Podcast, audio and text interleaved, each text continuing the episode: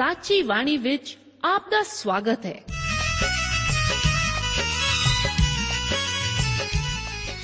ਪ੍ਰਿय ਸ਼ਰੋਤਾ, ਇਹ ਸਾਚੀ ਬਾਣੀ ਕੀ ਹੈ? ਹੋਰ ਇਹ ਸਾਨੂੰ ਕਿੱਥੇ ਮਿਲੂਗੀ? ਇਹ ਸਾਚੀ ਬਾਣੀ ਦਾ ਸਾਡੇ ਜੀਵਨ ਵਿੱਚ ਲਾਭ ਕੀ ਹੈ?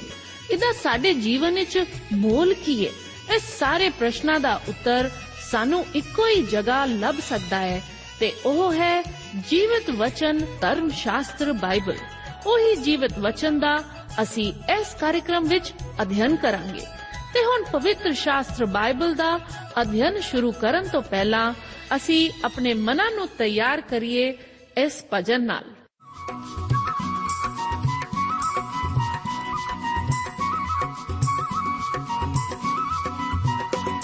ਕੀਤੀ ਬੰਦਗੀ ਫਜ਼ੂਲ ਤੇਰੀ ਬੰਦਿਆ? ਕੀਤੀ ਬੰਦਗੀ ਫਜ਼ੂਲ ਤੇਰੀ ਬੰਦਿਆ ਇਹ ਭਾਵੇਂ ਲੱਖ ਵਾਰ ਕਰੇ।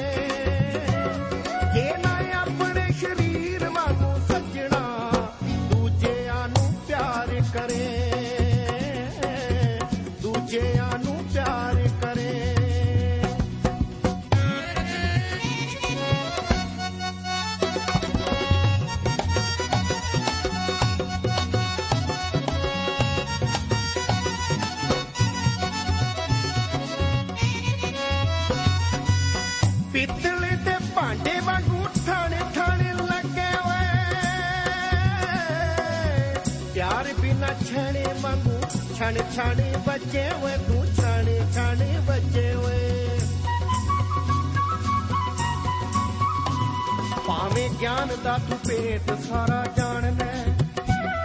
ਭਾਵੇਂ ਗਿਆਨ ਦਾ ਤੂੰ ਭੇਦ ਸਾਰਾ ਜਾਣਨਾ।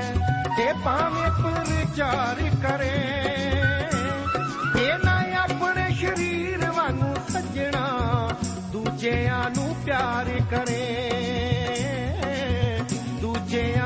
ਦੂਜਿਆਂ ਨੂੰ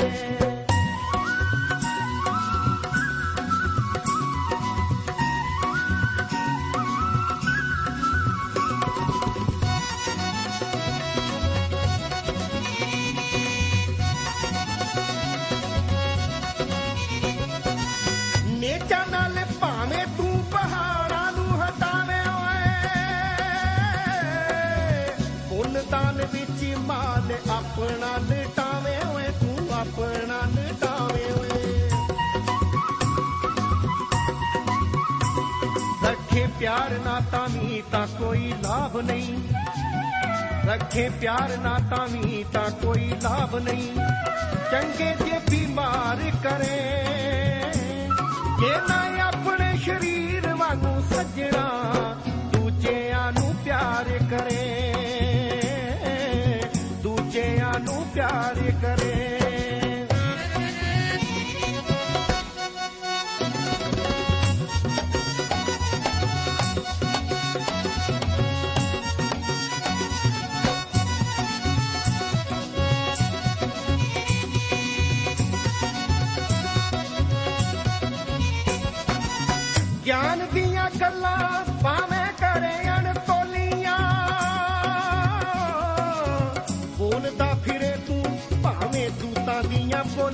ਪਈ ਦੂਤਾਂ ਦੀਆਂ ਬੋਲੀਆਂ।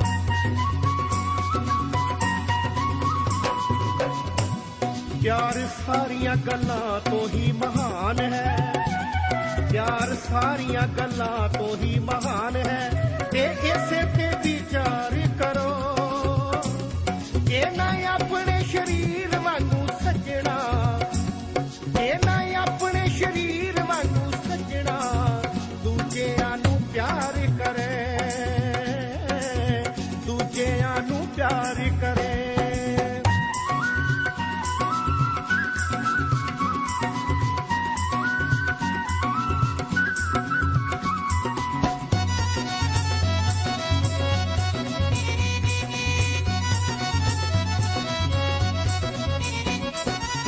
ਪਿਆਰ ਪ੍ਰਕਾਸ਼ ਦੂਜਾ ਨਾਮ ਹੁੰਦਾ ਰੱਬ ਦਾ।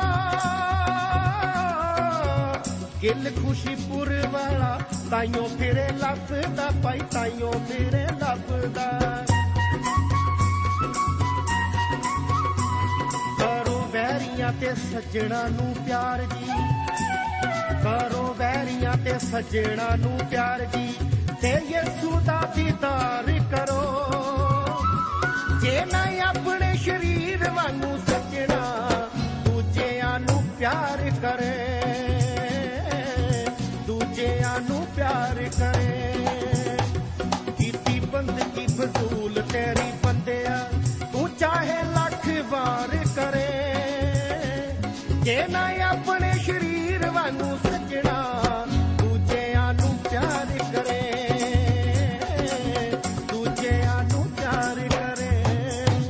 ਪ੍ਰਭੂ ਯੀਸ਼ੂ ਜੀ ਨੇ ਆਖਿਆ ਕਿ ਕਿਆਮਤ ਅਤੇ ਜੀਵਨ ਮੈਂ ਹਾਂ। ਜੋ ਮੇਰੇ ਉੱਤੇ ਨੇਚਾ ਕਰਦਾ ਹੈ, ਭਾਵੇਂ ਉਹ ਮਰ ਜਾਏ, ਤਾਂ ਵੀ ਜੀਵੇਗਾ। ਅਤੇ ਹਰ ਕੋਈ ਜਿਹੜਾ ਜਿਉਂਦਾ ਹੈ ਔਰ ਮੇਰੇ ਉੱਤੇ ਨੇਚਾ ਕਰਦਾ ਹੈ, ਸੋ ਸਦੀਪ ਕਾਲ ਤੀਕ ਕਦੇ ਨਾ ਮਰੇਗਾ। ਪਿਆਰੇ ਅਜ਼ੀਜ਼ੋ, ਇਸ ਪ੍ਰੋਗਰਾਮ ਵਿੱਚ ਮੈਂ ਆਪ ਦਾ ਹਾਰਦਿਕ ਸਵਾਗਤ ਕਰਦਾ ਹਾਂ।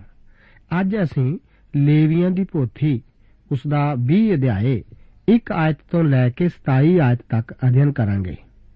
ਇਸ ਅਧਿਆਏ ਦਾ ਮੁੱਖ ਵਿਸ਼ਾ ਅਖਲਾਕੀ ਉਪਦੇਸ਼ ਹੈ।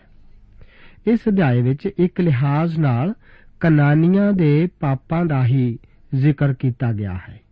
ਇਸ ਤਰ੍ਹਾਂ ਜਾਪਦਾ ਹੈ ਕਿ 10 ਹੁਕਮਾਂ ਵਿੱਚੋਂ ਕਿਸੇ ਨੂੰ ਵੀ ਤੋੜਨ ਤੇ ਸਜ਼ਾਏ ਮੌਤ ਹੀ ਹੁੰਦੀ ਸੀ। ਪਰ ਮਿਸਾਲ ਵਜੋਂ ਕੁਝ ਦਾ ਹੀ ਜ਼ਿਕਰ ਇੱਥੇ ਕੀਤਾ ਗਿਆ ਹੈ। ਪਰਮੇਸ਼ਵਰ ਨੇ ਸਜ਼ਾਏ ਮੌਤ ਦੀ ਵਿਵਸਥਾ ਕੀਤੀ ਸੀ। ਉਹ ਸੱਚਾ ਅਤੇ ਧਰਮੀ ਹੈ। ਹਰ ਜ਼ੁਲਮ ਦੇ ਵਾਸਤੇ ਸਜ਼ਾ ਦਾ ਹੁਕਮ ਲੋਕਾਂ ਦੀ ਨੈਤਿਕ ਭਲਾਈ ਵਾਸਤੇ ਸੀ। ਇਹ ਜ਼ੁਲਮ ਦੀ ਦਰ ਨੂੰ ਘਟਾਉਂਦਾ ਹੈ। ਇਸ ਦੇ ਕਈ ਚੰਗੇ ਅਤੇ ਢੁਕਵੇਂ ਕਾਰਨ ਸਨ। ਨਿਆਂ ਅਤੇ ਧਾਰਮਿਕਤਾ ਸਜ਼ਾ ਦੀ ਮੰਗ ਕਰਦੇ ਹਨ। ਮੌਤ ਦੀ ਸਜ਼ਾ ਵਿੱਚ ਵਿਸ਼ਵਾਸ ਨਾ ਕਰਕੇ ਕੀ ਅਸੀਂ ਆਪਣੇ ਆਪ ਨੂੰ ਪਰਮੇਸ਼ਵਰ ਨਾਲੋਂ ਬਿਹਤਰ ਕਹਿ ਸਕਦੇ ਹਾਂ? ਪਰਮੇਸ਼ਵਰ ਆਪਣੇ ਬਚਨ ਵਿੱਚ ਆਖਦਾ ਹੈ ਕਿ ਤੁਸੀਂ ਉਸ ਧਰਤੀ ਨੂੰ ਭ੍ਰਿਸ਼ਟ ਨਾ ਕਰੋ, ਜਿਹਦੇ ਵਿੱਚ ਤੁਸੀਂ ਹੋ। ਕਿਉਂ ਜੋ ਖੂਨ ਧਰਤੀ ਨੂੰ ਭ੍ਰਿਸ਼ਟ ਕਰਦਾ ਹੈ ਅਤੇ ਉਸ ਧਰਤੀ ਲਈ ਕੋਈ ਪ੍ਰਾਸ਼ਚਿਤ ਨਾ ਹੋਵੇ, ਉਸ ਲਹੂ ਦੇ ਬਦਲੇ ਜਿਹੜਾ ਉਸ ਵਿੱਚ ਬਹਾਇਆ ਬਿਨਾ ਉਸ ਖੂਨੀ ਦੇ, ਲਹੂ ਦੇ। ਯਾਦ ਕਰੋ ਕਿ ਮੱਤੀ ਅਤੇ ਲੂਕਾ ਵਿੱਚ ਦੱਸਿਆ ਗਿਆ ਹੈ ਕਿ ਹਾਬਲ ਦਾ ਲਹੂ ਧਰਤੀ ਵਿੱਚੋਂ ਦੁਹਾਈ ਦੇ ਰਿਹਾ ਹੈ। ਕਈ ਵਾਰ ਪਰਮੇਸ਼ਵਰ ਵੱਲੋਂ ਠਹਿਰਾਈ ਇਸ ਸਖਤ ਸਜ਼ਾ ਵਿੱਚ ਅਸੀਂ ਵਿਸ਼ਵਾਸ ਨਹੀਂ ਕਰਦੇ ਜਦੋਂ ਤੱਕ ਅਸੀਂ ਖੁਦ ਇਸ ਵਿੱਚ ਸ਼ਾਮਲ ਨਹੀਂ ਹੁੰਦੇ। ਪਰ ਪਰਮੇਸ਼ਵਰ ਦੇ ਵਚਨ ਵਿੱਚ ਤਾਂ ਇਸ ਦਾ ਜ਼ਿਕਰ ਅੱਜ ਵੀ ਇਸੇ ਤਰ੍ਹਾਂ ਹੈ। ਜਿਸ ਤਰ੍ਹਾਂ ਪਹਿਲਾਂ ਸੀ। 20 ਅਧਿਆਏ, ਉਸ ਦੀ 1 ਤੋਂ 5 ਆਇਤਾਂ ਵਿੱਚ ਬੱਚਿਆਂ ਦੀ ਬਲੀ ਦੇਣ ਵਾਲਿਆਂ ਲਈ ਸਖਤ ਸਜ਼ਾ ਦਾ ਜ਼ਿਕਰ ਹੈ। ਆਓ ਅਸੀਂ ਪਰਮੇਸ਼ਵਰ ਦੇ ਬਚਨ ਵਿੱਚੋਂ ਇਸ ਹਿੱਸੇ ਨੂੰ ਪੜ ਲਈਏ। ਬਚਨ ਵਿੱਚ ਲਿਖਿਆ ਹੈ, ਫਿਰ ਯਹੋਵਾ ਮੂਸਾ ਨਾਲ ਬੋਲਿਆ ਕਿ ਨਾਲੇ ਤੂੰ ਇਸرائیਲੀਆਂ ਨੂੰ ਆਖੀ, ਜਿਹੜਾ ਇਸرائیਲੀਆਂ ਵਿੱਚੋਂ ਜਾਂ ਉਹਨਾਂ ਓਪਰਿਆਂ ਵਿੱਚੋਂ ਜੋ ਇਸਰਾਇਲ ਵਿੱਚ ਵਸਦੇ ਹਨ, ਆਪਣੇ ਵੰਸ਼ ਵਿੱਚੋਂ ਕੋਈ ਜਣਾ ਮੋਲਕ ਦੇਵ ਨੂੰ ਦੇਵੇ, ਤਾਂ ਉਹ ਜ਼ਰੂਰ ਵੱਢਿਆ ਜਾਏ। ਦੇਸ਼ ਦੇ ਲੋਕ ਉਸ ਨੂੰ ਵਟਿਆਂ ਨਾਲ ਮਾਰ ਸੁੱਟਣ, ਅਤੇ ਮੈਂ ਉਸ ਮਨੁੱਖ ਦਾ ਵਿਰੋਧੀ ਬਣਾਂਗਾ, ਅਤੇ ਮੈਂ ਉਸ ਨੂੰ ਉਸ ਦੇ ਲੋਕਾਂ ਵਿੱਚੋਂ ਵੱਢਾਂਗਾ। ਕਿਉਂ ਜੋ ਮੇਰੇ ਪਵਿੱਤਰ ਸਥਾਨ ਨੂੰ ਅਸ਼ੁੱਧ ਕਰਨ ਲਈ ਅਤੇ ਮੇਰੇ ਪਵਿੱਤਰ ਨਾਮ ਦੇ ਬਦਨਾਮ ਕਰਨ ਲਈ ਉਸ ਨੇ ਆਪਣੇ ਵੰਸ਼ ਵਿੱਚੋਂ ਮੋਲਕ ਦੇਵ ਅੱਗੇ ਚੜਾਇਆ। ਅਤੇ ਜੇ ਕਦੇ ਉਸ ਦੇਸ਼ ਦੇ ਲੋਕ ਕਿਧਰੇ ਉਸ ਮਨੁੱਖ ਵੱਲੋਂ ਅੱਖੀਆਂ ਮੀਟਣ, ਜਿਸ ਵੇਲੇ ਉਹ ਆਪਣੇ ਵੰਸ਼ ਵਿੱਚੋਂ ਮੋਲਕ ਦੇਵ ਅੱਗੇ ਚੜਾਵੇ ਅਤੇ ਉਸ ਨੂੰ ਵੱਢ ਨਾ ਸੁੱਟਣ, ਤਾਂ ਮੈਂ ਉਸ ਮਨੁੱਖ ਅਤੇ ਉਸ ਦੇ ਟੱਬਰ ਦਾ ਵਿਰੋਧੀ ਬਣਾਂਗਾ ਅਤੇ ਉਸ ਨੂੰ ਅਤੇ ਉਹਨਾਂ ਸਭਨਾਂ ਨੂੰ ਜੋ ਮੋਲਕ ਦੇਵ ਦੇ ਨਾਲ ਜਨਾਹ ਕਰਨ ਲਈ ਉਸ ਦੇ ਮਗਰ ਲੱਗਣ ਉਹਨਾਂ ਦੇ ਲੋਕਾਂ ਵਿੱਚੋਂ ਵੱਢਾਂਗਾ ਪਰਮੇਸ਼ਵਰ ਇੱਥੇ ਵਿਵਸਥਾ ਦੇਣ ਵਾਲੇ موسی ਨੂੰ ਕਹਿ ਰਿਹਾ ਹੈ ਨਾ ਕਿ ਹਰੂਨ ਅਤੇ ਹੋਰ ਲੋਕਾਂ ਨੂੰ ਉਹ ਚਾਹੁੰਦਾ ਹੈ ਕਿ ਇਸ ਦਾ ਉਹ ਪ੍ਰਯੋਗ ਕਰੇ ਕਿਉਂਕਿ ਉਹਨਾਂ ਦੁਆਰਾ ਕੀਤਾ ਜ਼ੁਲਮ ਵੀ ਬਹੁਤ ਭਿਆਨਕ ਸੀ ਮੂਲਕ ਦੇਵਤੇ ਦੀ ਪੂਜਾ ਸ਼ੈਤਾਨੀ, ਜ਼ਾਲਮ ਅਤੇ ਵਹਿਸ਼ੀ ਸੀ। ਇਸ ਦੇ ਬੁੱਤ ਨੂੰ ਲੋਹੇ ਦੀ ਤਰ੍ਹਾਂ ਲਾਲ ਗਰਮ ਕਰਕੇ ਇਸ ਦੀਆਂ ਬਾਹਾਂ ਨੂੰ ਫੈਲਾ ਕੇ ਬੱਚਿਆਂ ਨੂੰ ਇਸ ਦੇ ਅੰਦਰਲੇ ਖੋਲ ਵਿੱਚ ਸੁੱਟ ਦਿੰਦਿਆ ਜਾਂਦੇ ਸਨ, ਜੋ ਕਿ ਬਲਦੀ ਅੱਗ ਨਾਲ ਭਰਿਆ ਹੁੰਦਾ ਸੀ। ਪਰ ਯੀਸ਼ੂ ਮਸੀਹ ਵੱਲ ਤੱਕੋ, ਜੋ ਕਿ ਛੋਟੇ ਬੱਚਿਆਂ ਨੂੰ ਗ੍ਰਹਿਣ ਕਰਨ ਲਈ ਗਲ ਵਕੜੀ ਪਾਉਂਦੇ ਹਨ। ਇਸ ਜ਼ੁਲਮ ਦੀ ਸਜ਼ਾ ਮੌਤ ਸੀ। ਇਹ ਪਾਪ ਪਰਮੇਸ਼ਵਰ ਦੇ ਵਿਰੁੱਧ ਪਾਪ ਹੀ ਸੀ। ਇਹ ਉਸ ਦੇ ਭਵਨ ਨੂੰ ਅਪਵਿੱਤਰ ਕਰਦਾ ਅਤੇ ਉਸ ਦੇ ਪਵਿੱਤਰ ਨਾਮ ਨੂੰ ਦੂਸ਼ਿਤ ਕਰਦਾ ਸੀ। ਇਸੇ ਜ਼ੁਲਮ ਕਰਕੇ ਇਸرائیਲੀਆਂ ਨੂੰ ਪਰਮੇਸ਼ਵਰ ਨੇ ਸਜ਼ਾ ਦਿੱਤੀ ਸੀ। ਯਾਦ ਕਰੋ ਕਿ ਇੱਕ ਕੌਮ ਜਿਸ ਵਿੱਚ ਪਰਮੇਸ਼ਵਰ ਖੁਦ ਰਾਜ ਕਰਦਾ ਸੀ, ਉਸ ਵਿੱਚ ਬੁੱਤ ਪ੍ਰਸਤੀ ਕਿਸ ਤਰ੍ਹਾਂ ਚਰਮ ਸੀਮਾ ਤੇ ਪਹੁੰਚੀ ਹੋਈ ਸੀ। ਜੇਕਰ ਕੋਈ ਵਿਅਕਤੀ ਆਪਣੇ ਇੱਕ ਗਵਾਂਢੀ ਨੂੰ ਇਸ ਤਰ੍ਹਾਂ ਮੋਲਕ ਦੇਵਤੇ ਅੱਗੇ ਬੱਚੇ ਦੀ ਬਲੀ ਦਿੰਦਿਆਂ ਦੇਖ ਕੇ ਚੁੱਪ ਰਹੇ, ਤਾਂ ਉਸ ਨੂੰ ਵੀ ਇਸ ਪਾਪ ਵਿੱਚ ਸ਼ਰੀਕ ਸਮਝਿਆ ਜਾਂਦਾ ਸੀ। ਨਿਆਂ ਕਰਨ ਵਿੱਚ ਨਰਮ ਦਿਲੀ ਦਿਖਾਉਣਾ ਮਨੁੱਖ ਨੂੰ ਦੋਸ਼ੀ ਠਹਿਰਾਉਂਦਾ ਸੀ। ਉਸ ਨੂੰ ਲੋਕਾਂ ਵਿੱਚੋਂ ਛੇਕਿਆ ਜਾਂਦਾ ਸੀ, ਜੋ ਕਿ ਸਖਤ ਸਜ਼ਾ ਸੀ। 6 ਤੋਂ ਲੈ ਕੇ 8 ਆਇਤਾਂ ਅਤੇ 27 ਆਇਤਾਂ ਵਿੱਚ ਜਾਦੂਗਰਾਂ ਬਾਰੇ ਜ਼ਿਕਰ ਹੈ। ਇੱਥੇ ਲਿਖਿਆ ਹੈ, ਅਤੇ ਜਿਹੜਾ ਪ੍ਰਾਣੀ ਉਹਨਾਂ ਦੇ ਮਗਰ ਲੱਗੇ, ਜਿਨ੍ਹਾਂ ਦੇ ਦਿਓ ਯਾਰ ਹਨ, ਅਤੇ ਜਾਦੂਗਰਾਂ ਦੇ ਮਗਰ ਉਹਨਾਂ ਦੇ ਨਾਲ ਯਾਰੀ ਕਰਨ ਲਈ ਫਿਰਦਾ ਹੈ, ਮੈਂ ਵੀ ਉਸ ਪ੍ਰਾਣੀ ਦਾ ਵਿਰੋਧੀ ਬਣ ਕੇ ਉਸ ਨੂੰ ਉਸ ਦੇ ਲੋਕਾਂ ਵਿੱਚੋਂ ਵੱਢਾਂਗਾ।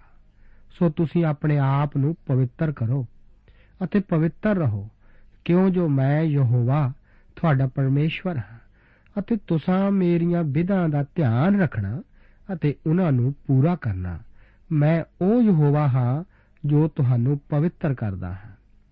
ਜਿਹੜਾ ਆਪਣੇ ਪਿਓ ਜਾਂ ਆਪਣੀ ਮਾਂ ਨੂੰ ਫਿਟਕਾਰੇ, ਸੋ ਜ਼ਰੂਰ ਵੱਢਿਆ ਜਾਵੇ।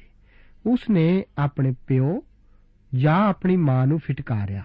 ਉਸ ਦਾ ਖੂਨ ਉਸ ਦੇ ਜ਼ੁੰਮੇ ਹੋਵੇ। 27 ਆਇਤ ਵਿੱਚ ਲਿਖਿਆ ਹੈ ਨਾਲੇ ਮਨੁੱਖ ਜਾਤੀ ਵੀ ਜਿਸ ਦਾ ਦਿਓ ਯਾਰ ਹੈ ਜਾਂ ਜਾਦੂਗਰ ਹੈ, ਸੋ ਜ਼ਰੂਰ ਵੱਢੀ ਜਾਵੇ।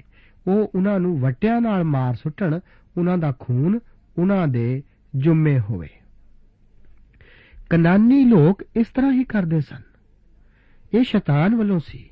ਮੁੱਖ ਦੀ ਗੱਲ ਦਾ ਇਹ ਹੈ ਕਿ ਪ੍ਰਭੂ ਯੀਸ਼ੂ ਜੀ ਨੇ ਖੁਦ ਵੀ ਕਿਹਾ ਸੀ ਕਿ ਆਖਰੀ ਦਿਨਾਂ ਵਿੱਚ ਮਸੀਹ ਵਿਰੋਧੀ ਪ੍ਰਗਟ ਹੋਏਗਾ ਜੋ ਕਿ ਅਚੰਭੇ ਕਰੇਗਾ। ਅਤੇ ਜੇਕਰ ਹੋ ਸਕੇ ਤਾਂ ਕਈ ਚੁਣੇ ਹੋਇਆਂ ਨੂੰ ਵੀ ਪਰਮਾਵੇਗਾ।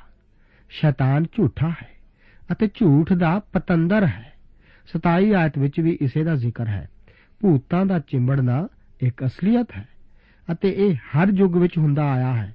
ਕੁਝ ਲੋਕ ਸ਼ੈਤਾਨ ਦੀ ਬੰਦਗੀ ਕਰਨ ਵਾਲਿਆਂ ਵਿੱਚ ਸ਼ਕਤੀ ਦੇਖ ਕੇ ਬਹੁਤ ਹੈਰਾਨ ਹੁੰਦੇ ਹਨ। ਸੱਚਮੁੱਚ ਸ਼ੈਤਾਨ ਵਿੱਚ ਸ਼ਕਤੀ ਹੈ, ਪਰ ਪਰਮੇਸ਼ਵਰ ਦੇ ਵਚਨ ਅਤੇ ਪਰਮੇਸ਼ਵਰ ਤੋਂ ਬੇਮੁਖ ਹੋਣਾ ਹੀ ਇਸ ਗਲਤ ਪਾਸੇ ਲਗਾਉਂਦਾ ਹੈ। ਇਸੇ ਕਰਕੇ ਕਈ ਸੰਪਰਦਾਏ ਅੱਜ ਅਸੀਂ ਦੇਖ ਸਕਦੇ ਹਾਂ। ਕਈ ਵਾਰ ਲੋਕ ਹੈਰਾਨ ਹੁੰਦੇ ਹਨ ਕਿ ਪਰਮੇਸ਼ਵਰ ਨੇ ਸ਼ੈਤਾਨੀ ਰੀਤਾਂ ਤੇ ਚੱਲਣ ਵਾਲਿਆਂ ਲਈ ਮੌਤ ਦੀ ਸਜ਼ਾ ਕਿਉਂ ਠਹਿਰਾਈ? ਪਰ 7 ਅਤੇ 8 ਆਇਤਾਂ ਵਿੱਚ ਇਸ ਦਾ ਇੱਕ ਅੱਛਾ ਅਤੇ ਢੁਕਮਾ ਕਾਰਨ ਦੱਸਿਆ ਗਿਆ ਹੈ। ਲੋਕਾਂ ਨੂੰ ਇਸ ਕਰਕੇ ਪਵਿੱਤਰ ਹੋਣ ਲਈ ਕਿਹਾ ਗਿਆ ਸੀ ਕਿਉਂਕਿ ਉਹ ਪਰਮੇਸ਼ਵਰ ਦੇ ਸਨ ਅਤੇ ਉਹ ਪਵਿੱਤਰ ਪਰਮੇਸ਼ਵਰ ਸੀ। ਇਸ ਮਿਆਰ ਤੋਂ ਕੋਈ ਵੀ ਮੋੜ, ਵਿਵਹਾਰ ਵਿੱਚ ਇੱਕ ਖਤਰਨਾਕ ਘਾਟ ਸਮਝੀ ਜਾਂਦੀ ਸੀ। ਨਿਆਂ ਇੰਨਾ ਕਣਾਉਣੇ ਕੰਮਾਂ ਵੱਲ ਮੁੜਨਾ, ਪਰਮੇਸ਼ਵਰ ਵੱਲੋਂ ਪਿੱਠ ਪੁਆ ਕੇ ਸ਼ੈਤਾਨ ਵੱਲ ਮੁੜਨਾ ਹੀ ਸਮਝਿਆ ਜਾਂਦਾ ਸੀ। ਇਹ ਇੱਕ ਕਿਸਮ ਦੀ ਆਤਮਿਕ ਵਦਕਾਰੀ ਸੀ। ਅੱਜ ਬਹੁਤ ਸਾਰੇ ਲੋਕ ਇਸ ਦਾ ਅੰਦਾਜ਼ਾ ਨਹੀਂ ਲਗਾਉਂਦੇ ਕਿ ਇਹ ਕਿੰਨੀ ਭਿਆਨਕ ਚੀਜ਼ ਹੋ ਸਕਦੀ ਹੈ। ਇਹ ਸਾਰਾ ਬ੍ਰਹਿਮੰਡ ਪਰਮੇਸ਼ਵਰ ਦਾ ਹੀ ਹੈ। ਮੇਰੇ ਦੋਸਤੋ, ਪਰਮੇਸ਼ਵਰ ਇੱਕ ਅਸਲੀਅਤ ਹੈ। ਸਾਨੂੰ ਪਰਮੇਸ਼ਵਰ ਦੇ ਨੇਮਾਂ ਨੂੰ ਕਦੇ ਵੀ ਹਲਕਿਆ ਨਹੀਂ ਜਾਣਨਾ ਚਾਹੀਦਾ। ਸਗੋਂ ਗੰਭੀਰਤਾ ਨਾਲ ਉਹਨਾਂ ਉੱਤੇ ਵਿਚਾਰ ਕਰਨਾ ਚਾਹੀਦਾ ਹੈ। 7 ਆਇਤ ਵਿੱਚ ਉਸ ਤੋਂ ਬਾਅਦ 9 ਆਇਤ ਵਿੱਚ ਮਾਤਾ ਪਿਤਾ ਨੂੰ ਸ਼ਰਾਪ ਦੇਣ ਵਾਲਿਆਂ ਲਈ ਸਖਤ ਸਜ਼ਾਏ ਦੇ ਹੁਕਮ ਦਾ ਜ਼ਿਕਰ ਇਸ ਤਰ੍ਹਾਂ ਹੈ। ਜਿਹੜਾ ਆਪਣੇ ਪਿਓ ਜਾਂ ਆਪਣੀ ਮਾਂ ਨੂੰ ਫਟਕਾਰੇ, ਸੋ ਜ਼ਰੂਰ ਵੱਢਿਆ ਜਾਵੇ। ਉਸ ਨੇ ਆਪਣੇ ਪਿਓ ਜਾਂ ਆਪਣੀ ਮਾਂ ਨੂੰ ਫਿਟਕਾਰਿਆ। ਉਸ ਦਾ ਖੂਨ ਉਸ ਦੇ ਜੁੰਮੇ ਹੋਵੇ। ਪੰਜਵੀਂ ਆਗਿਆ ਦਾ ਮਹੱਤਵ ਵੀ ਸਾਨੂੰ ਘੱਟ ਨਹੀਂ ਸਮਝਣਾ ਚਾਹੀਦਾ। 19 ਅਧਿਆਏ ਉਸ ਦੀ 3 ਆਇਤ ਵਿੱਚ ਇੱਕ ਇਸرائیਲੀ ਨੂੰ ਆਪਣੀ ਮਾਂ ਅਤੇ ਆਪਣੇ ਪਿਓ ਤੋਂ ਡਰਨ ਦਾ ਹੁਕਮ ਸੀ। ਪਰ ਹੁਣ ਇੱਥੇ ਮਾਤਾ ਅਤੇ ਪਿਤਾ ਨੂੰ ਸਰਾਪ ਦੇਣ ਵਾਲੇ ਲਈ ਮੌਤ ਦੀ ਸਜ਼ਾ ਦਾ ਹੁਕਮ ਦਿੱਤਾ ਗਿਆ ਹੈ। ਰੋਮੀਆਂ ਦੀ ਪੱਤਰੀ 1 ਅਧਿਆਇ ਦੀ 31 ਆਇਤ ਵਿੱਚ ਇਸੇ ਨੂੰ ਨਿਰਮੋਹ ਅਤੇ ਨਿਰਦਈਪੁਣਾ ਆਖਿਆ ਗਿਆ ਹੈ। ਬਚਨ ਵਿੱਚ ਸਾਨੂੰ ਇਹ ਵੀ ਦੱਸਿਆ ਗਿਆ ਹੈ ਕਿ ਆਖਰੀ ਦਿਨਾਂ ਵਿੱਚ ਬੱਚੇ ਮਾਤਾ-ਪਿਤਾ ਦੇ ਪ੍ਰਤੀ ਨਾ ਆਗਿਆਕਾਰੀ ਹੋਣਗੇ ਅਤੇ ਮਨੁੱਖ ਵੀ ਸੁਭਾਵਿਕ ਪ੍ਰੇਮ ਤੋਂ ਵਾਂਝੇ ਹੋ ਜਾਣਗੇ। ਪਿਛਲੇ ਸਮੇਂ ਦੀ ਗੈਰ ਕੌਮਾਂ ਇਹੋ ਜਿਹੀਆਂ ਹੀ ਸਨ ਅਤੇ ਆਖਰੀ ਦਿਨਾਂ ਵਿੱਚ ਵੀ ਲੋਕ ਇਸੇ ਤਰ੍ਹਾਂ ਦੇ ਹੋਣਗੇ। ਇਸ ਸਭ ਬਾਰੇ ਇੱਥੇ ਸਖਤ ਸਜ਼ਾ ਦਾ ਹੁਕਮ ਹੈ। ਇੱਥੇ ਮੈਂ ਇਹ ਵੀ ਦੱਸ ਦੇਵਾਂ ਕਿ ਇਸ ਸੰਬੰਧ ਵਿੱਚ ਪਰਮੇਸ਼ਵਰ ਦੇ ਵਚਨ ਵਿੱਚ ਕਿਰਪਾ ਦਾ ਵੀ ਜ਼ਿਕਰ ਆਉਂਦਾ ਹੈ। ਪ੍ਰਭੂ ਯੀਸ਼ੂ ਜੀ ਨੇ ਖੁਦ ਉਡਾਊ ਪੁੱਤਰ ਦੇ ਦ੍ਰਿਸ਼ਟਾਂਤ ਵਿੱਚ ਦੱਸਿਆ ਹੈ ਕਿ ਜਦੋਂ ਉਹ ਵਾਪਸ ਆਇਆ, ਤਾਂ ਪਿਤਾ ਨੇ ਉਸ ਨੂੰ ਕਬੂਲ ਕੀਤਾ ਸੀ। ਕਿਰਪਾ ਇਹੋ ਹੀ ਹੈ, ਜੇਕਰ ਅਸੀਂ ਆਪਣੇ ਪਾਪਾਂ ਦਾ ਇਕਰਾਰ ਕਰੀਏ, ਤਾਂ ਉਹ ਵਫਾਦਾਰ ਹੈ ਅਤੇ ਸਾਡੇ ਪਾਪਾਂ ਨੂੰ ਮਾਫ ਕਰਨ ਅਤੇ ਸਾਡੇ ਅਧਰਮ ਤੋਂ ਸ਼ੁੱਧ ਕਰਨ ਵਿੱਚ ਉਹ ਧਰਮੀ ਹੈ। 10 ਤੋਂ 16 ਆਇਤਾਂ ਵਿੱਚ ਬਦਕਾਰੀ ਅਤੇ ਜਨਾਹਕਾਰੀ ਕਰਨ ਵਾਲਿਆਂ ਲਈ ਮੌਤ ਦੀ ਸਜ਼ਾ ਦੇ ਹੁਕਮ ਦਾ ਜ਼ਿਕਰ ਹੈ। ਆਓ ਅਸੀਂ ਪਰਮੇਸ਼ਰ ਦੇ ਵਚਨ ਵਿੱਚੋਂ ਇਸ ਹਿੱਸੇ ਨੂੰ ਵੀ ਪੜ੍ਹ ਲਈਏ। ਅਤੇ ਉਹ ਮਨੁੱਖ ਜੋ ਕਿਸੇ ਹੋਰ ਮਨੁੱਖ ਦੀ ਵੋਟੀ ਨਾਲ ਜਾਰੀ ਕਰੇ, ਤਾਂ ਜਿਸ ਨੇ ਆਪਣੇ ਗਵਾਂਢੀ ਦੀ ਵੋਟੀ ਨਾਲ ਜਾਰੀ ਕੀਤੀ, ਯਾਰ ਅਤੇ ਯਾਰਨੀ ਜ਼ਰੂਰ ਵੱਡੇ ਜਾਣ। ਅਤੇ ਉਹ ਮਨੁੱਖ ਜੋ ਆਪਣੇ ਪਿਓ ਦੀ ਤੀਵੀਂ ਨਾਲ ਸੰਗ ਕਰੇ ਸੋ ਉਸਨੇ ਆਪਣੇ ਪਿਓ ਦਾ ਨੰਗੇਜ ਉਗਾੜਿਆ। ਉਹ ਦੋਵੇਂ ਜ਼ਰੂਰ ਵੱਡੇ ਜਾਣ ਅਤੇ ਉਹਨਾਂ ਦਾ ਖੂਨ ਉਹਨਾਂ ਦੇ ਹੀ ਜੁੰਮੇ ਹੋਵੇ ਅਤੇ ਜੇ ਕੋਈ ਮਨੁੱਖ ਆਪਣੀ ਨੂੰਹ ਨਾਲ ਸੰਗ ਕਰੇ, ਉਹ ਦੋਵੇਂ ਜ਼ਰੂਰ ਵੱਡੇ ਜਾਣ। ਉਹਨਾਂ ਨੇ ਉਲਟੀ ਗੱਲ ਕੀਤੀ, ਉਹਨਾਂ ਦਾ ਖੂਨ ਉਹਨਾਂ ਦੇ ਜੁੰਮੇ ਹੋਵੇ। ਨਾਲੇ ਜੇ ਕੋਈ ਮਨੁੱਖ ਜਿਸ ਤਰ੍ਹਾਂ ਤੀਵੀਂ ਨਾਲ ਸੰਗ ਕਰਦਾ ਹੈ, ਉਸ ਤਰ੍ਹਾਂ ਮਨੁੱਖ ਨਾਲ ਸੰਗ ਕਰੇ ਤਾਂ ਉਹਨਾਂ ਦੋਹਾਂ ਨੇ ਮਾੜੀ ਗੱਲ ਕੀਤੀ। ਉਹ ਜ਼ਰੂਰ ਵੱਡੇ ਜਾਣ। ਉਹਨਾਂ ਦਾ ਖੂਨ ਉਹਨਾਂ ਦੇ ਜੁੰਮੇ ਹੋਵੇ। ਅਤੇ ਜੇ ਕੋਈ ਮਨੁੱਖ ਕੋਈ ਵੋਟੀ ਉਸ ਦੀ ਮਾਂ ਸਣੇ ਵਿਆਵੇ ਤਾਂ ਉਹ ਖੋਟ ਹੈ। ਉਹ ਅੱਗ ਨਾਲ ਸਾੜੇ ਜਾਣ। ਨਾਲੇ ਉਹ ਨਾਲੇ ਉਹ ਦੋਵੇਂ ਭਈ ਤੁਹਾਡੇ ਵਿਚਕਾਰ ਕੋਈ ਖੋਟ ਨਾ ਰਹੇ। ਅਤੇ ਜੇ ਕੋਈ ਮਨੁੱਖ ਪਸ਼ੂ ਨਾਲ ਸੰਗ ਕਰੇ, ਤਾਂ ਉਹ ਜ਼ਰੂਰ ਵੱਢਿਆ ਜਾਏ। ਅਤੇ ਤੁਸੀਂ ਪਸ਼ੂ ਨੂੰ ਵੀ ਵੱਢ ਸੁੱਟਣਾ। ਅਤੇ ਜੇ ਕੋਈ ਤੀਵੀਂ ਕਿਸੇ ਪਸ਼ੂ ਦੇ ਅੱਗੇ ਆਵੇ ਅਤੇ ਉਸ ਤੋਂ ਸੰਗ ਕਰਵਾਏ, ਤਾਂ ਤੂੰ ਤੀਵੀਂ ਨੂੰ ਅਤੇ ਪਸ਼ੂ ਨੂੰ ਵੱਢ ਸੁੱਟੀ, ਉਹ ਜ਼ਰੂਰ ਵੱਡੇ ਜਾਣ।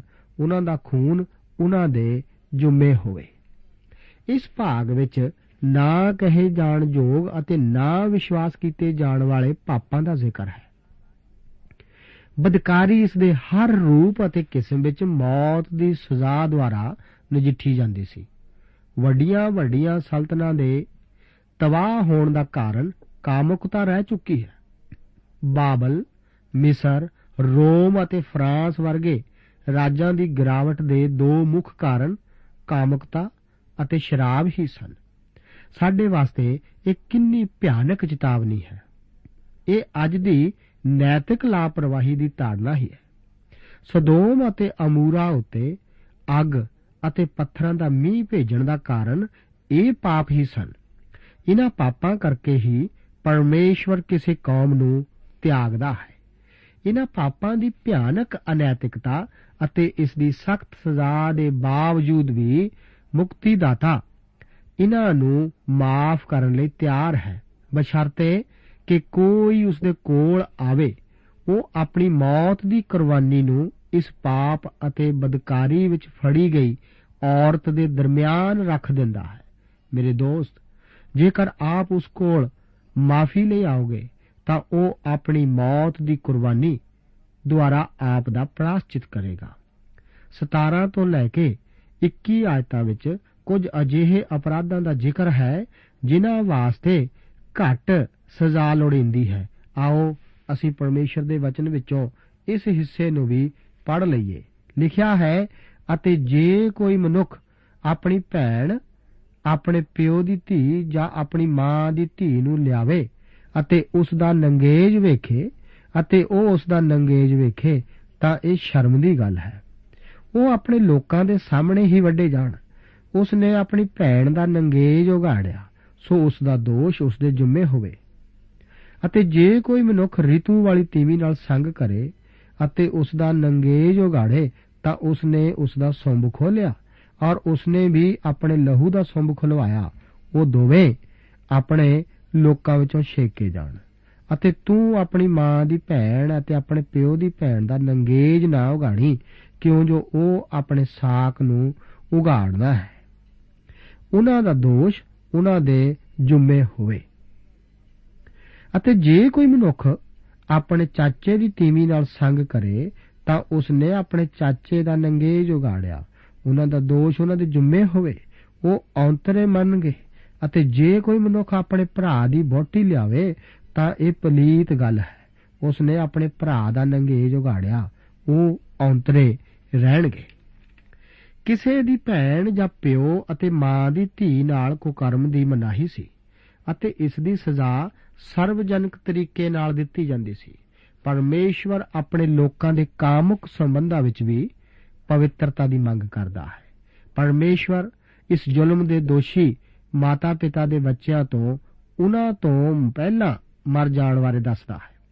22 ਤੋਂ ਲੈ ਕੇ 27 ਆਇਤਾਂ ਵਿੱਚ ਪਵਿੱਤਰਤਾ ਦੇ ਨੇਮ ਦੇ ਸਿੱਟੇ ਨਾਲ ਸੰਬੰਧਿਤ ਜ਼ਿਕਰ ਹੈ। ਆਓ ਅਸੀਂ ਇਸ ਹਿੱਸੇ ਨੂੰ ਵੀ ਪੜ੍ਹ ਲਈਏ। ਸੋ ਤੁਸੀਂ ਮੇਰੀਆਂ ਸਭਨਾ ਵਿਧਾਂ ਅਤੇ ਮੇਰੀਆਂ ਸਭਨਾ ਨਿਯਮਾਂ ਨੂੰ ਮੰਨ ਕੇ ਪੂਰਾ ਕਰਨਾ। ਭਈ ਉਹ ਜਿਸ ਦੇਸ਼ ਦੇ ਵਿੱਚ ਵਸਣ ਲਈ ਮੈਂ ਤੁਹਾਨੂੰ ਲਿਜਾਂਦਾ ਹਾਂ, ਤੁਹਾਨੂੰ ਉਗਲਾਸ਼ ਨਾ ਦੇਵੇ ਅਤੇ ਜਿਹੜੇ ਮੈਂ ਤੁਹਾਡੇ ਅੱਗੇ ਕੱਢਦਾ ਹਾਂ, ਉਸ ਜਾਤ ਦੀਆਂ ਰੀਤਾਂ ਦੇ ਅਨੁਸਾਰ ਤੁਸੀਂ ਨਾ ਤੁਰਨਾ। ਕਿਉਂ ਜੋ ਉਹਨਾਂ ਨੇ ਤਾਂ ਇਹ ਸਭੇ ਗੱਲਾਂ ਕੀਤੀਆਂ ਅਤੇ ਇਸ ਲਈ ਉਹ ਮੈਨੂੰ ਮਾੜੇ ਲੱਗੇ। ਪਰ ਮੈਂ ਤੁਹਾਨੂੰ ਆਖਿਆ ਹੈ ਤੁਸੀਂ ਉਹਨਾਂ ਦਾ ਦੇਸ਼ ਰੱਖੋਗੇ ਅਤੇ ਮੈਂ ਉਸ ਦੇ ਰੱਖਣ ਲਈ ਤੁਹਾਨੂੰ ਦਿਆਂਗਾ। ਇੱਕ ਅਜਿਹਾ ਦੇਸ਼ ਜਿੱਥੇ ਦੁੱਧ ਅਤੇ ਸ਼ਹਿਦ ਵਗਦਾ ਹੈ। ਮੈਂ ਯਹੋਵਾ, ਤੁਹਾਡਾ ਪਰਮੇਸ਼ਵਰ ਹਾਂ ਜਿਸ ਨੇ ਹੋਰਨਾਂ ਲੋਕਾਂ ਤੋਂ ਤੁਹਾਨੂੰ ਵੱਖਰੇ ਕੀਤਾ। ਸੋ ਤੁਸੀਂ ਸ਼ੁੱਧ ਅਤੇ ਅਸ਼ੁੱਧ ਪਸ਼ੂ ਦੇ ਵਿੱਚ ਅਤੇ ਅਸ਼ੁੱਧ ਅਤੇ ਸ਼ੁੱਧ ਪੰਛੀਆਂ ਦੇ ਵਿੱਚ ਭੇਦ ਰੱਖਣਾ ਅਤੇ ਤੁਸੀਂ ਪਸ਼ੂ ਜਾਂ ਪੰਛੀ ਜਾਂ ਕਿਸੇ ਪ੍ਰਕਾਰ ਦੇ ਜੀਵ ਕਰਕੇ ਜੋ ਧਰਤੀ ਉੱਤੇ ਘਿਸਰਦਾ ਹੈ, ਜੋ ਮੈਂ ਤੁਹਾਡੇ ਕੋਲੋਂ ਅਸ਼ੁੱਧ ਸਮਝ ਕੇ ਵੱਖਰਾ ਕੀਤਾ, ਮਾੜੇ ਨਾ ਬਣਨਾ। ਅਤੇ ਤੁਸੀਂ ਮੇਰੇ ਅੱਗੇ ਪਵਿੱਤਰ ਹੋਵੋ। ਕਿਉਂ ਜੋ ਮੈਂ ਪਵਿੱਤਰ ਹਾਂ ਅਤੇ ਆਪਣੇ ਬਣਾਉਣ ਲਈ ਮੈਂ ਤੁਹਾਨੂੰ ਹੋਰਨਾਂ ਲੋਕਾਂ ਤੋਂ ਵੱਖਰੇ ਕੀਤਾ। ਨਾਲੇ ਮਨੁੱਖ ਜਾਂ ਤੀਵੀਂ, ਜਿਸ ਦਾ ਦੇਵ ਯਾਰ ਹੈ ਜਾਂ ਜਾਦੂਗਰ ਹੈ, ਸੋ ਜ਼ਰੂਰ ਵੱਡੀ ਜਾਏ। ਉਹ ਉਹਨਾਂ ਨੂੰ ਵਟਿਆਂ ਨਾਲ ਮਾਰ ਸੁੱਟਣ, ਉਹਨਾਂ ਦਾ ਖੂਨ ਉਹਨਾਂ ਦੇ ਜੁਮੇ ਹੈ। ਪਰਮੇਸ਼ਵਰ ਨੇ ਕਨਾਨੀਆਂ ਨੂੰ ਇਸੇ ਕਰਕੇ ਉਸ ਦੇਸ਼ ਵਿੱਚੋਂ ਕੱਢ ਦਿੱਤਾ ਸੀ ਕਿਉਂਕਿ ਉਹਨਾਂ ਨੇ ਇਹ ਭਿਆਨਕ ਪਾਪ ਕੀਤੇ ਸਨ। ਹੁਣ ਪਰਮੇਸ਼ਵਰ ਇਸرائیਲੀਆਂ ਨੂੰ ਕਹਿੰਦਾ ਹੈ ਕਿ ਜੇਕਰ ਉਹਨਾਂ ਨੇ ਇਹੋ ਹੀ ਪਾਪ ਕੀਤੇ, ਤਾਂ ਉਹ ਉਹਨਾਂ ਨੂੰ ਵੀ ਉਸ ਦੇਸ਼ ਵਿੱਚੋਂ ਕੱਢ ਦੇਵੇਗਾ। ਪਰਮੇਸ਼ਵਰ ਕਿਸੇ ਦਾ ਵੀ ਪੱਖਪਾਤ ਨਹੀਂ ਕਰਦਾ।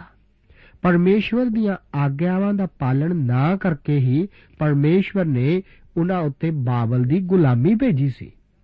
ਬਚਨ ਵਿੱਚ ਲਿਖਿਆ ਹੋਇਆ ਹੈ ਕਿ ਜਦ ਮਨਸ਼ੇ ਰਾਜ ਕਰਨ ਲੱਗਾ, ਤਾਂ ਉਹ 12 ਵਰਿਆਂ ਦਾ ਸੀ ਔਰ ਉਸਨੇ 55 ਵਰੇ ਯਰੂਸ਼ਲਮ ਵਿੱਚ ਰਾਜ ਕੀਤਾ ਔਰ ਉਸ ਦੀ ਮਾਤਾ ਦਾ ਨਾਮ ਹਫਸੀਬਾ ਸੀ ਔਰ ਉਸਨੇ ਉਹਨਾਂ ਕੌਮਾਂ ਦੇ ਘਣਾਉਣੇ ਕੰਮਾਂ ਵਾਂਗੂ ਜਿਨ੍ਹਾਂ ਨੂੰ ਯਹੋਵਾ ਨੇ ਇਸرائیਲੀਆਂ ਦੇ ਅੱਗੇੋਂ ਕੱਢ ਦਿੱਤਾ ਸੀ, ਯਹੋਵਾ ਦੀ ਨਿਗਾਹ ਵਿੱਚ ਵਧੀ ਕੀਤੀ।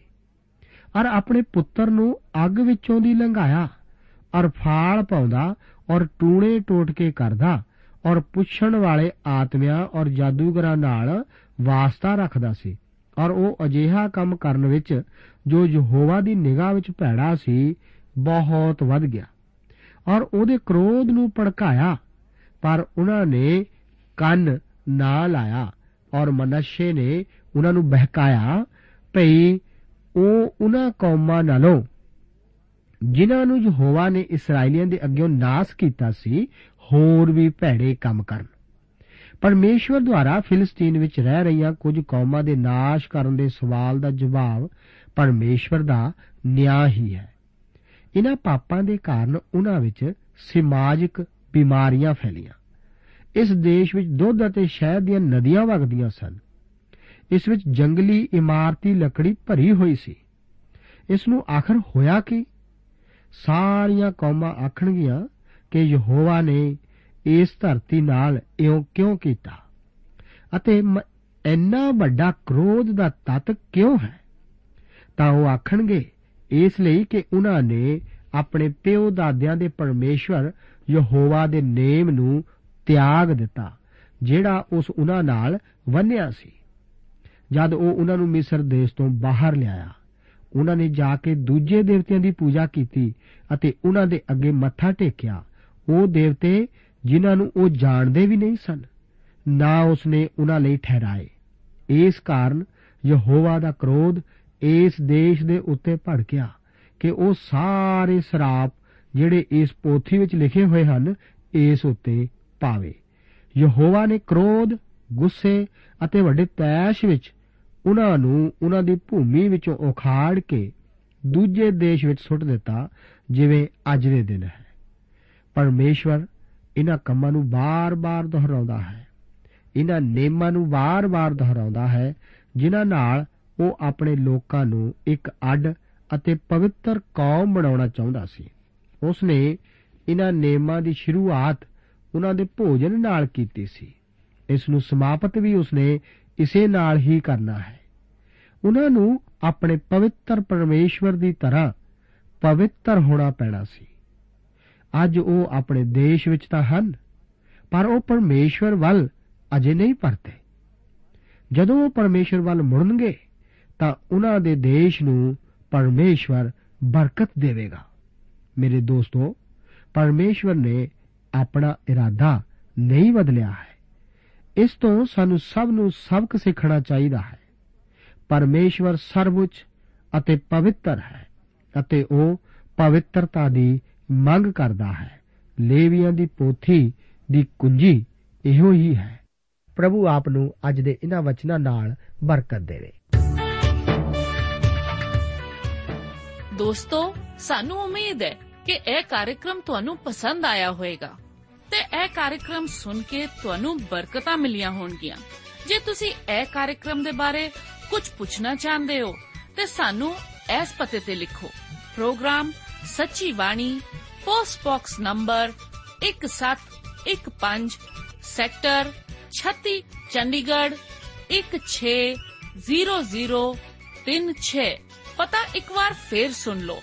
ਪ੍ਰੋਗਰਾਮ ਸੱਚੀ ਬਾਣੀ post box number 1715 sector 36 Chandigarh 160036 ਸਾਡਾ ਈਮੇਲ ਪਤਾ ਹੈ punjabi.ttb@twr.in ਪਤਾ ਇੱਕ ਵਾਰ ਫੇਰ ਸੁਣ ਲਓ punjabi.ttb@twr.in ਹੁਣ ਸਾਡੇ ਪ੍ਰੋਗਰਾਮ ਦਾ ਸਮੇਂ ਸਮਾਪਤ ਹੁੰਦਾ ਹੈ। ਉਮੀਦ ਹੈ ਅਗਲੇ ਪ੍ਰੋਗਰਾਮ ਵਿੱਚ ਤੁਹਾਡੇ ਨਾਲ ਫੇਰ ਪੇਂਟ ਹੋਏਗੀ। ਰੱਬ ਤੁਹਾਨੂੰ ਬਰਕਤ ਦੇ